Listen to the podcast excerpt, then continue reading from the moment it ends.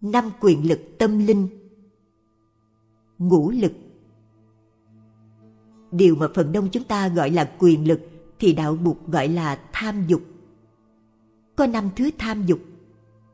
Đó là tham tiền, tài, tham danh danh, tham sắc sắc, tham ăn, thực và tham ngủ, thùy.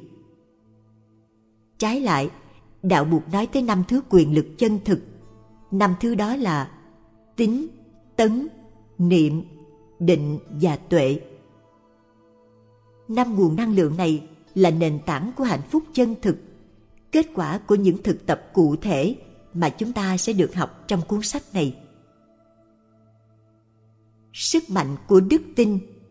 Tính nguồn năng lượng thứ nhất là đức tin.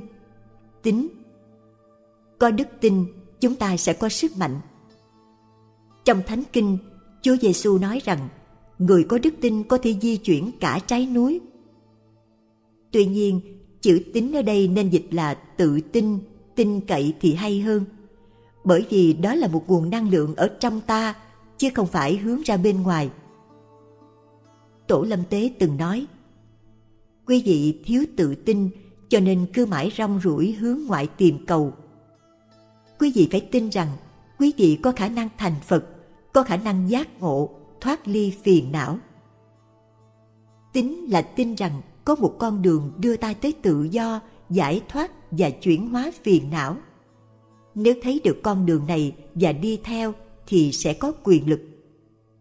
Những người không có đường đi thì cứ luẩn quẩn loanh quanh mãi. Họ đau khổ, họ không biết phải đi về đâu bạn cũng từng tìm kiếm một con đường. Và bây giờ bạn tìm ra con đường ấy. Vậy là bạn đã thấy được đạo rồi. Nếu chứng nghiệm ít nhiều rằng con đường ấy dẫn tới một cuộc sống tốt lành, thì bạn sẽ khởi lòng tin. Bạn sẽ rất sung sướng là đã có một con đường. Khi ấy bạn bắt đầu có quyền lực. Quyền lực này sẽ không gây tác hại cho bạn hay những người chung quanh. Trái lại đem tới cho bạn sức mạnh và năng lượng mà ai cũng có thể cảm nhận. Khi có lòng tin thì mắt bạn sáng ngời và bước chân bạn đầy tự tin. Đó chính là quyền lực. Bạn có thể phát huy quyền lực ấy từng giây từng phút mỗi ngày. Nó sẽ đem lại cho bạn rất nhiều hạnh phúc. Nếu một pháp môn thực tập đem lại kết quả, nếu pháp môn ấy giúp ta thêm chánh niệm, định lực và vui thích thì niềm tin của ta sẽ bắt nguồn từ đó chứ không phải do một người khác mách bảo đức tin và lòng tín nhiệm này không phải là tin vào lời nói suông mà là tin vào kết quả cụ thể của sự thực tập khi bạn thực tập hơi thở chánh niệm thành công sẽ được các nghĩa rõ trong chương 3 và phụ lục A. Bạn sẽ cảm thấy nhẹ nhàng, vững chãi và thảnh thơi và lòng kinh sẽ phát sinh từ kinh nghiệm đó. Đây không phải là mê tín, cũng không phải là nhờ cậy vào một ai khác. Năng lượng của niềm tin đem lại cho bạn rất nhiều hạnh phúc. Nếu không có niềm tin, không có năng lượng của sự tự tin thì bạn sẽ đau khổ nhìn kỹ ta sẽ thấy rằng năng lượng của sự tỉnh thức từ bi và trí tuệ đã có sẵn trong ta thấy được năng lượng ấy đang tiềm tàng và là một phần của con người ta ta sẽ tin tưởng vào nguồn năng lượng này. Nếu biết cách thực tập, ta sẽ chế tác được năng lượng của tỉnh thức, từ bi và trí tuệ để tự bảo vệ và giúp thành công trong mọi công việc. Sức mạnh của tinh tấn. Tấn. Thứ hai là năng lượng của sự tinh tấn. Khi thực tập có niềm vui thì ta bắt đầu có hứng thú để tu tập tuy nhiên bạn phải duy trì sự thực tập đó một cách bền bỉ không nên sao lãng. Phải thực tập đều đặn thực tập mỗi ngày với sự giúp đỡ của gia đình bạn bè và tăng thân. Đó gọi là tấn. Nếu bạn thực tập ngồi thiền thiền hành, thực tập hơi thở chánh niệm, ăn cơm chánh niệm mỗi ngày thì sự thực tập sẽ được nuôi dưỡng đều đặn, liên tục. Và đó chính là sức mạnh thứ hai. Ta có khả năng chánh niệm, nhưng không cần phải chứng tỏ rằng ta đang thực tập chánh niệm. điểm quan trọng là không nên phô trương sự thực tập, mà thực tập chỉ vì sự bổ ích và thích thú cho chính mình. Ta thực tập và thực tập mỗi ngày. Có thế thôi. Có bốn khía cạnh của tinh tấn. Thứ nhất là, khi một cảm xúc tiêu cực chưa phát khởi, thì đừng tạo cơ hội cho cảm xúc ấy phát khởi theo tâm lý học phật giáo, thì tâm thức của chúng ta gồm có hai tầng. Tầng dưới gọi là tàn thức, tầng trên gọi là ý thức. Ý thức là phần sinh hoạt bình thường khi ta còn thức. Tàn thức là phần tiềm thức. Tàn thức của chúng ta được ví như mảnh đất, trong đó chứa tất cả các loại hạt giống. Hạt giống của tình thương, của niềm vui, hạnh phúc, tha thứ bao dung, của niệm định tuệ nhưng cũng có những hạt giống của giận hờn, hận thù, tuyệt vọng. Tàn thức chứa những hạt giống ấy và đồng thời cũng cất giữ chúng không để cho mất đi. Khi những hạt giống ấy được tưới tẩm, chúng sẽ biểu hiện thành một loại năng lượng trên tầng ý thức và trở thành những tâm hành. Trong ta có hạt giống giận, nhưng khi hạt giống giận còn nằm dưới tàn thức thì ta không cảm thấy giận tuy nhiên khi bị chọc giận, tức là hạt giống giận bị tưới tẩm, chúng sẽ hiển lộ và biến thành tâm hành giận.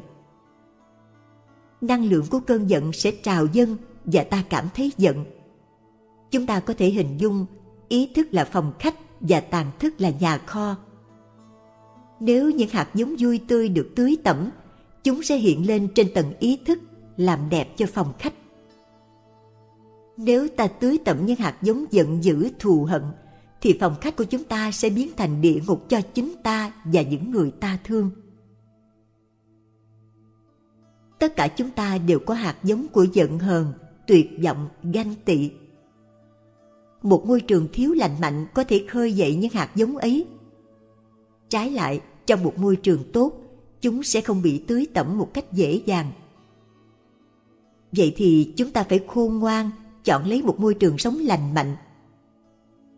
Không nên tự mình tưới tẩm hay để cho những người chung quanh tưới tẩm những hạt giống tiêu cực trong ta.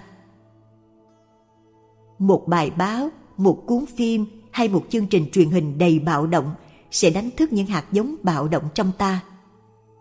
Cho nên, bước đầu tiên của tinh tấn là không nên tự mình hay để cho môi trường xung quanh khơi dậy những hạt giống tiêu cực ấy tinh tấn ở đây có nghĩa là thực tập tưới tẩm có chọn lọc. Vậy thì trong cuộc sống hàng ngày, nếu những hạt giống tiêu cực trong tàn thức còn chưa phát hiện, thì phải cẩn thận, đừng để cho các hạt giống ấy có cơ hội biểu hiện. Không cần phải đè ép, chỉ cần tránh tạo cơ hội. Trong gia đình hay trong cộng đồng, ta chỉ nên tiếp xúc với những âm thanh hay hình ảnh, giúp khơi dậy những gì tốt lành tránh gần gũi những âm thanh hoặc hình ảnh, kích thích những hạt giống của tham dục và giận hờn. Ta phải tinh tấn thực tập như thế và cần xây dựng một nhóm bạn bè cùng có mong muốn tu tập để tạo nên một môi trường tốt, hay nhờ những người trong gia đình giúp ta tự bảo vệ. Và ta cũng có thể bảo vệ những người thân bằng cách tạo nên một môi trường, trong đó không có những yếu tố có thể tưới tẩm những hạt giống tiêu cực khía cạnh thứ hai của tinh tấn là làm lắng dịu các hạt giống tiêu cực hoặc thay thế chúng khi chúng đã biểu hiện. Khi một hạt giống tiêu cực, hạt giống của tuyệt vọng, sân hận hay bạo động bị khơi dậy, ta cần biết cách ngăn chặn và đưa chúng trở xuống tàn thức. Đừng để chúng biểu hiện quá lâu trên vùng ý thức, bởi vì để càng lâu chúng càng mạnh và sẽ gây đổ vỡ. Có nhiều cách lắng dịu hạt giống tiêu cực mà không cần phải đè nén hay tranh đấu. Hãy nhận diện chúng và mỉm cười với chúng. Bạn đừng để cho buồn tuổi, sầu hận chế ngự. Hãy thay thế chúng bằng cách đi dạo ngắm thiên nhiên hay đi thiền hành hoặc tìm đọc một đoạn văn sâu sắc, nghe một bản nhạc êm dịu. Cũng giống khi mở nhầm một đĩa nhạc không hay thì ta đừng có cố nghe mà nên thay thế bằng một cd khác hay hơn thời của bụt không có cd cho nên ngài dùng hình ảnh thay chốt. Ngày xưa khi bàn ghế bị lỏng lẻo do cái chốt bị mục nát, thì người thợ mộc thay vào một chốt mới. Cũng thế, ta có thể thay chốt một tâm hành đang làm ta khó chịu. Khi một ý nghĩ tiêu cực, đầy tham dục hay sân hận biểu hiện ra, ta có thể dùng hơi thở có ý thức để mời lên một hạt giống lành mạnh nếu hạt giống lành mạnh, đủ sức hấp dẫn, thì hạt giống tiêu cực sẽ bị yếu đi. Nhưng phải nhớ rằng, hạt giống lành mạnh phải đủ sức hấp dẫn. Nếu không thì hạt giống tiêu cực sẽ chẳng chịu lùi bước và càng lớn lướt với tất cả khôn khéo, tinh chuyên, hãy thực tập như thế để chuyển đổi tình trạng, để đưa hạt giống tiêu cực xuống yên nghỉ và mời hạt giống tích cực biểu hiện khi tâm hành tích cực biểu hiện, thì phòng khách ý thức không còn chỗ cho những tâm hành tiêu cực xâm nhập. Khía cạnh thứ ba của tinh tấn là luôn luôn mời các hạt giống tích cực lên dùng ý thức. Trong ta luôn có những hạt giống của giác ngộ, hiểu biết và thương yêu. Đó là một phần của bản tính bẩm sinh. Sống trong một môi trường lành mạnh, được bao bọc bởi thương yêu ta sẽ có rất nhiều cơ hội giúp cho các hạt giống tích cực ấy biểu hiện. Vấn đề là làm sao giúp cho các hạt giống ấy biểu hiện khi chúng còn đang ở dưới tàn thức. Hãy đọc một đoạn sách, nghe một bản nhạc, hay nói một lời từ ái để tưới tẩm các hạt giống của từ bi, thương yêu.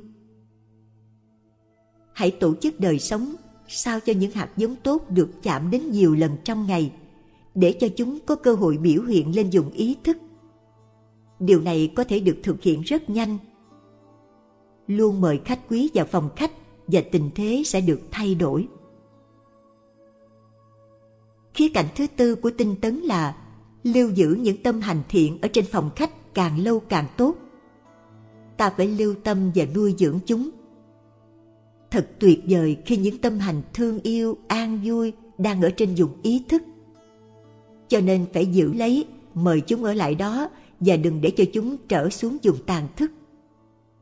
Có được một người bạn quý tới thăm và cùng chuyện trò trong phòng khách là một hạnh phúc lớn. Bạn phải cố thuyết phục người ấy ở lại càng lâu càng tốt. Ngoài trời đang mưa, mời anh ngồi lại uống trà. Những tâm hành ở trên vùng ý thức càng lâu, thì hạt giống của chúng ở dưới vùng tàn thức càng lớn mạnh điều này đúng cho cả các tâm hành thiện tích cực hay bất thiện tiêu cực ôm ấp tâm hành tham dục 5 phút thì hạt giống tham dục có được 5 phút để lớn mạnh. Vậy thì hãy đưa hạt giống của tham dục xuống tàn thức càng nhanh càng tốt và mời một hạt giống tốt, tích cực lên thay thế. Sử dụng những phương tiện quyền xảo và các phép thực tập nói trên để chế tác chánh niệm, đó gọi là chánh tinh tấn. Chánh tinh tấn đem lại rất nhiều niềm vui, hạnh phúc cho ta và những người thương của ta. Những người có năng lượng tinh tấn là những người có rất nhiều sức mạnh, nhiều quyền lực. Họ có thể tự chuyển hóa, chuyển hóa môi trường mà họ đang sống và chuyển hóa cả thế giới. Sức mạnh của chánh niệm Niệm Thứ ba là sức mạnh của chánh niệm. Chánh niệm là năng lượng giúp ta thấy rõ những gì đang xảy ra trong hiện tại. Khi có chánh niệm thì ta thực sự có mặt, thực sự sống trọn vẹn và sâu sắc từng giây, từng phút. Có thể chế tác chánh niệm bất cứ lúc nào, khi nấu ăn, rửa bát, dọn dẹp, khi đứng, khi ngồi, khi ăn cơm. Năng lượng của chánh niệm giúp ta biết nên làm gì và không nên làm gì năng lượng của chánh niệm cũng giúp ta tránh được khó khăn, lỗi lầm, bảo vệ và soi sáng ta trong tất cả hoạt động hàng ngày. Chánh niệm là khả năng nhận diện bản chất của sự vật. Khi có chánh niệm thì ta biết rõ những gì đang xảy ra bây giờ và ở đây. Trước một việc tốt, một hình ảnh đẹp, ta cảm thấy hạnh phúc. Chỉ cần chánh niệm sâu sắc sự việc ấy, hình ảnh ấy cũng đủ giúp nuôi dưỡng, chữa trị thân tâm. Chánh niệm cũng giúp ta ôm ấp, hoa dịu những chuyện không hay hoặc những hình ảnh không đẹp, cũng như giúp ôm ấp đau khổ, sân hận hay tuyệt vọng. Nếu biết cách ôm ấp đau khổ đủ lâu thì nỗi khổ sẽ thuyên giảm. mất chánh niệm thất niệm ta sẽ mất tất cả vì không có chánh niệm cho nên cách ta kiếm tiền và tiêu tiền cách ta sử dụng danh tiếng, cách ta sử dụng quyền lực có thể tiêu diệt chính ta và những người khác. Mỗi ngày ta đi lại ăn uống, nhưng ta không thực sự đi lại ăn uống. Ta bị cuốn theo những dự án, lo âu và ta không có tự do nữa. Khi đi mà có chánh niệm, tâm an trú trong hiện tại, không tiếc nuối quá khứ, không lo lắng tương lai, ta sẽ tiếp xúc với mầu nhiệm của sự sống và mỗi bước chân là một bước nuôi dưỡng hạnh phúc. Với chánh niệm, ta sẽ có được một nếp sống an toàn, không phải tiếc nuối. Chánh niệm giúp ta thấy rõ và gần gũi với những người ta thương. Chánh niệm là năng lượng giúp ta trở về với tự thân, sống dậy trong hạnh phúc đích thực.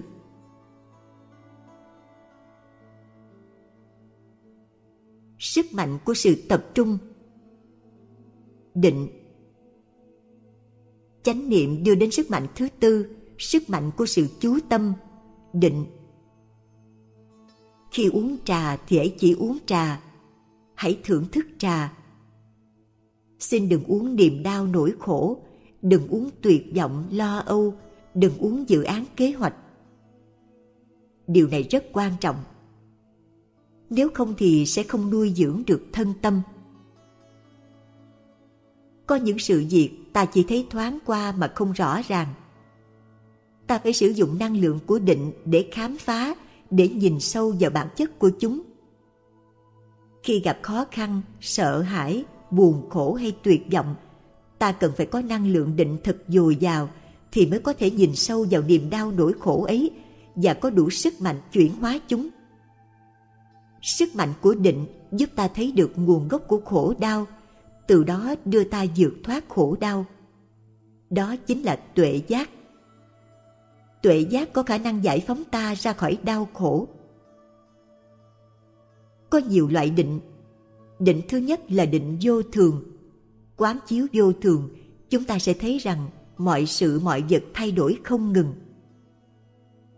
Chúng ta có thể chết ngày mai hay bất cứ lúc nào. Vậy thì ta phải làm tất cả những gì có thể làm được để đem lại hạnh phúc cho những người ta thương ngay hôm nay. Đợi đến ngày mai thì e quá trễ. Định thứ hai là định vô ngã. Ta không có một tự tính độc lập gọi là ngã. Quán chiếu vô ngã, ta sẽ thấy rằng không bao giờ có chuyện chỉ mình ta đau khổ, mà luôn có thêm những người khác đau khổ theo ta. Khi ta khổ thì con ta, chồng vợ ta bạn bè, đồng nghiệp của ta cũng cùng đau khổ với ta. Định thứ ba là định tương tức. Quán chiếu tương tức, ta thấy rõ mối liên hệ nhân duyên giữa tất cả mọi sự, mọi vật. Ta cũng thấy rõ rằng, nếu ta gây đau khổ cho ai, thì người ấy sẽ gây đau khổ lại cho ta. Quán chiếu bản chất vô thường, vô ngã và tương tức sẽ giúp chúng ta giác ngộ và đưa tới sức mạnh thứ năm sức mạnh của tuệ giác. Sức mạnh của tuệ giác. Tuệ. Tuệ giác, nguồn sức mạnh thứ năm là lưỡi gương cắt đứt mọi đau khổ, sợ hãi, tuyệt vọng, sân hận và kỳ thị. Năng lượng của định, của tuệ giác, giúp ta thấy rõ bản chất đối tượng của định định vô thường và định vô ngã đưa đến tuệ giác vô thường và tuệ giác vô ngã. Vô thường không phải là một ý tưởng hay một quan niệm, mà là một tuệ giác. Rất nhiều người trong chúng ta cố bám lấy ý niệm về thường còn vững chắc. Khi nghe đến giáo lý vô thường, họ đâm ra lo sợ. Nhưng vô thường không phải là tiêu cực, mà có khi rất tích cực bất cứ điều gì cũng đều vô thường, kể cả bất công, nghèo khổ, ô nhiễm và hiện tượng trái đất nóng lên. Trong cuộc sống, ta có thể gặp phải hiểu lầm, bạo lực, xung đột, tuyệt vọng. Nhưng vì vô thường, nên chúng có thể được chuyển hóa nếu ta có tuệ giác trong nếp sống hiện tại. Tuy nhiên, lắm lúc ta quên hẳn vô thường trên lý thuyết ta biết rằng tất cả đều là vô thường. Nhưng ta quên đi rằng, một ngày nào đó, người ta thương sẽ bệnh, sẽ chết. Ta quên đi rằng, chính ta rồi cũng sẽ chết. Ta có xu hướng suy nghĩ như là ta sẽ sống mãi. Và vì vậy, ta không có tuệ giác vô thường để sống đẹp từng giây phút, để trân quý người thương. Rất nhiều người trong chúng ta đã đau khổ cùng cực khi một người thương ra đi không phải vì ta thương nhớ, mà vì nuối tiếc rằng khi người thương còn sống, ta đã không có thì giờ gần gũi và hết lòng săn sóc. Có thể ta đã đối xử với người ấy một cách bất công. Bây giờ người ấy không còn nữa, và ta mang mặc cảm tội lỗi. Nếu có tuệ giác vô thường thì phải biết rằng, một ngày nào đó, người ta thương sẽ chết, và hôm nay ta phải làm tất cả những gì có thể để đem lại hạnh phúc cho người ấy đừng đợi đến ngày mai. Ngày mai có thể quá muộn. Nếu biết sống theo tuệ giác vô thường, ta sẽ không phạm phải quá nhiều lầm lỗi. Ta có thể hạnh phúc ngay bây giờ. Ta có thể thương yêu, săn sóc người ta thương ngay ngày hôm nay. Ta không bươn chải về tương lai để rồi đánh mất sự sống. Sự sống chỉ có mặt trong giây phút hiện tại. Bụt dạy vô thường như là một tuệ giác. Bụt không bi quan mà chỉ muốn nhắc nhở chúng ta rằng sự sống rất đáng quý và chúng ta phải trân quý sự sống từng giây phút. Duy trì định vô thường như vậy sẽ đem đến tuệ giác vô thường.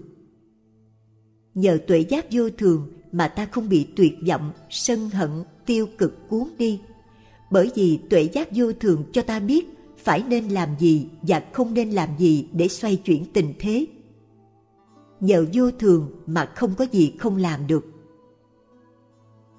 Nếu không có tuệ giác, ta sẽ nghĩ rằng quyền lực là do ta tự tạo nên, chỉ cho riêng ta. Nhưng có một tuệ giác khác ta có thể đạt được, đó là tuệ giác vô ngã. Vô ngã không có nghĩa là ta không có mặt. Vô ngã chỉ có nghĩa là ta không có tự tính riêng biệt. Nguồn gốc của bao nhiêu đau khổ chính là do tâm phân biệt, phân biệt giữa mình và người, do ý niệm về một cái ngã riêng biệt. Giả thử bạn là cha mẹ, hãy nhìn con của bạn và bạn sẽ thấy rằng con trai hay con gái bạn chỉ là sự tiếp nối của bạn.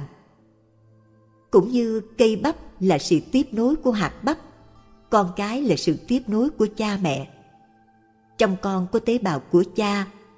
Cha và con không phải là một người, nhưng cũng không phải là hai người. Khi người cha nhận ra điều này, ông đã chứng được tuệ giác vô ngã. Cha đau khổ thì con cũng đau khổ và ngược lại.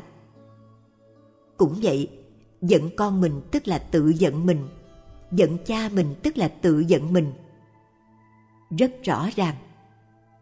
Một khi đã thực chứng tuệ giác vô ngã, khi không còn phân biệt giữa bạn và con trai, con gái bạn, cơn giận của bạn sẽ tiêu tan. Bạn đang tranh giành quyền lực, nhưng nếu biết quán chiếu vô ngã, bạn sẽ biết cần phải làm gì để có thể chấm dứt đau khổ của chính bạn và của những người liên hệ đến sự tranh giành đó. Bạn biết rõ rằng sân hận của họ là sân hận của bạn, đau khổ của họ là đau khổ của bạn, hạnh phúc của họ là hạnh phúc của bạn. Khi cánh tay trái của tôi bị phong thấp đau nhất, tôi săn sóc, xoa bóp, tôi làm đủ mọi cách để cho cánh tay trái bớt đau nhất mà hoàn toàn không giận dỗi gì cánh tay ấy. Khi tôi có một đệ tử chưa dễ thương, tôi cũng thực tập như thế. Tôi không giận đệ tử của tôi mà chỉ gắn săn sóc người đệ tử ấy như tôi đã săn sóc cánh tay trái vậy. Bởi vì tôi biết rằng giận đệ tử tức là tự giận mình và chẳng giúp ích được gì nhưng chúng ta chỉ có thể hành xử khôn ngoan như thế khi chúng ta đã thực chứng được tuệ giác vô ngã. Trong đạo Bụt có một tuệ giác gọi là tuệ giác vô phân biệt, xả. Xả là một trong bốn yếu tố của tình thương chân thực, tứ vô lượng tâm. Tôi thuận tay phải nên tôi làm hầu hết mọi việc bằng tay phải. Đánh răng, thỉnh chuông, viết thư pháp, Tất cả những bài thơ của tôi đều được viết bằng bàn tay phải. Nhưng bàn tay phải của tôi không bao giờ tự hào và nói Này bàn tay trái, anh chẳng được tích sự gì. Một mình tôi làm tất cả mọi việc. Và bàn tay trái của tôi không bao giờ có mặc cảm tự ti, không bao giờ đau khổ. Thật kỳ diệu. Hai bàn tay tôi luôn luôn sống hài hòa với nhau, hợp tác một cách toàn hảo. Đây chính là tuệ giác vô ngã sống động trong mỗi chúng ta. Một hôm tôi đang đóng đinh để treo một bức tranh lên vách. Tay phải của tôi dụng về thế nào mà thay vì đóng vào đinh lại đi dán cho ngón tay trái một nhát đau điếng. Ngay lúc ấy, bàn tay phải của tôi lập tức buông ngay búa xuống và ôm chặt lấy bàn tay trái để chăm sóc. Bàn tay trái của tôi không hề giận dữ trách móc, cũng không nói Này bàn tay phải, anh làm cho tôi đau. Tôi muốn công bằng, đưa cái búa đây cho tôi. Và bàn tay phải cũng không nói Này bàn tay trái, ta đang săn sóc cho ngươi, ngươi hãy nhớ lấy nhé. Bàn tay trái và bàn tay phải của tôi không bao giờ suy nghĩ kiểu như vậy. Đó chính là tuệ giác vô phân biệt, xả, một nguồn tuệ giác có sẵn trong ta.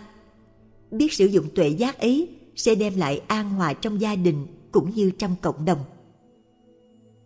Nếu tín đồ ấn giáo và hồi giáo mà biết sử dụng tuệ giác vô phân biệt thì họ đã có thể sống hòa bình với nhau. Nếu người Do Thái và người Palestine cũng sử dụng tuệ giác vô phân biệt thì đâu xảy ra chiến tranh.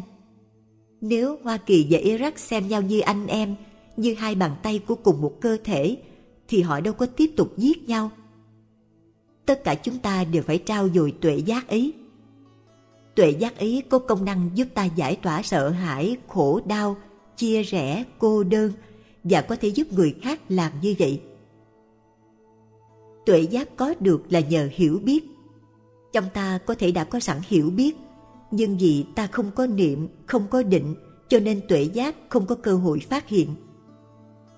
Chúng ta phải tạo ra một môi trường thuận lợi cho niệm và định. Cũng giống như muốn cho hoa mọc tươi tốt thì ta phải xới đất, rải phân. Tuệ giác là một loại hiểu biết có được nhờ chánh niệm. Nếu ta tự đánh mất mình trong tiếc nuối quá khứ, trong lo lắng tương lai, thì tuệ giác sẽ khó mà phát triển và như thế thì khó mà biết cách hành xử cho đúng trong hiện tại chính vì vô minh mà ta đau khổ khi có tuệ giác ta có thể tiếp xúc sâu sắc với thực trạng của mọi sự mọi vật và không còn sợ hãi chỉ còn tình thương chỉ còn chấp nhận tha thứ bao dung chính vì vậy mà ta gọi tuệ giác là một loại quyền lực một sức mạnh siêu đẳng nếu bạn dành thì giờ để quán chiếu thực tại dưới ánh sáng của tuệ giác vô thường, vô ngã, bạn sẽ giác ngộ và tự giải thoát khỏi đau khổ và khó khăn. Tất cả bốn quyền lực, tính, tấn, niệm, định, nói trên đưa đến quyền lực siêu đẳng, tuệ, đồng thời cũng đưa đến hạnh phúc vô biên.